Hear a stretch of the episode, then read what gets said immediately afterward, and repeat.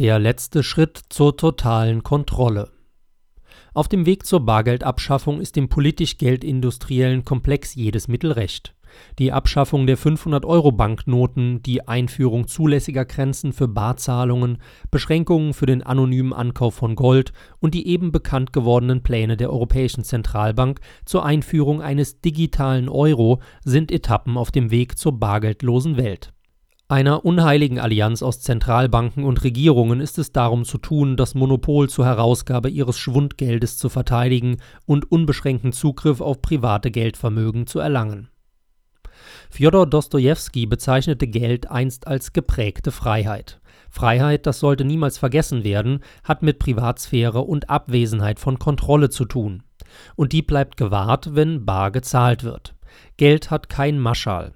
Was viele Nutzer von Plastikgeld nicht bedenken, jede Transaktion hinterlässt elektronische Fußabdrücke. Außerdem setzt jede digital abgewickelte Transaktion den Willen der Machthaber voraus, diese auch zuzulassen, vom Funktionieren der erforderlichen Technik ganz abgesehen. Die meisten der der heute lebenden, besonders die unter günstigsten Bedingungen aufgewachsenen Babyboomer haben keine Vorstellung davon, wie es sich in einem totalitären System lebt. Man versetze sich nur einen Moment lang in die Lage eines Dissidenten oder eines aus Gründen seiner Abstammung verfolgten Menschen, dem in einem derartigen System nur elektronisches Geld zur Verfügung steht. Ein paar Mausklicks reichen und er kann sich weder etwas zu essen noch eine Fahrkarte kaufen. Zumindest aber hätten die Machthaber Kenntnis von jeder seiner Anschaffungen und Bewegungen. Bargeld dagegen hinterlässt weder Spuren, noch ist seine Funktion von der Willkür, der politischen Klasse oder komplizierter Technik abhängig. Bare Zahlungen bedeuten wirkungsvollen Datenschutz. Warum sollten solche Zeiten nie wiederkommen? Erleben wir nicht soeben, wie es im Zuge des Kampfes gegen eine Pandemie und demnächst gegen den Klimawandel zu radikalen Freiheitseinschränkungen kommt und wie rasch ideologisch fundierter Totalitarismus erneut heraufziehen kann?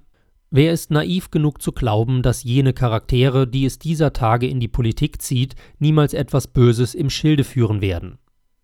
Als Gründe für den Kampf gegen das Bargeld werden die Bekämpfung der Geldwäsche, der Kriminalität insgesamt und die Verhinderung der Steuerflucht angeführt.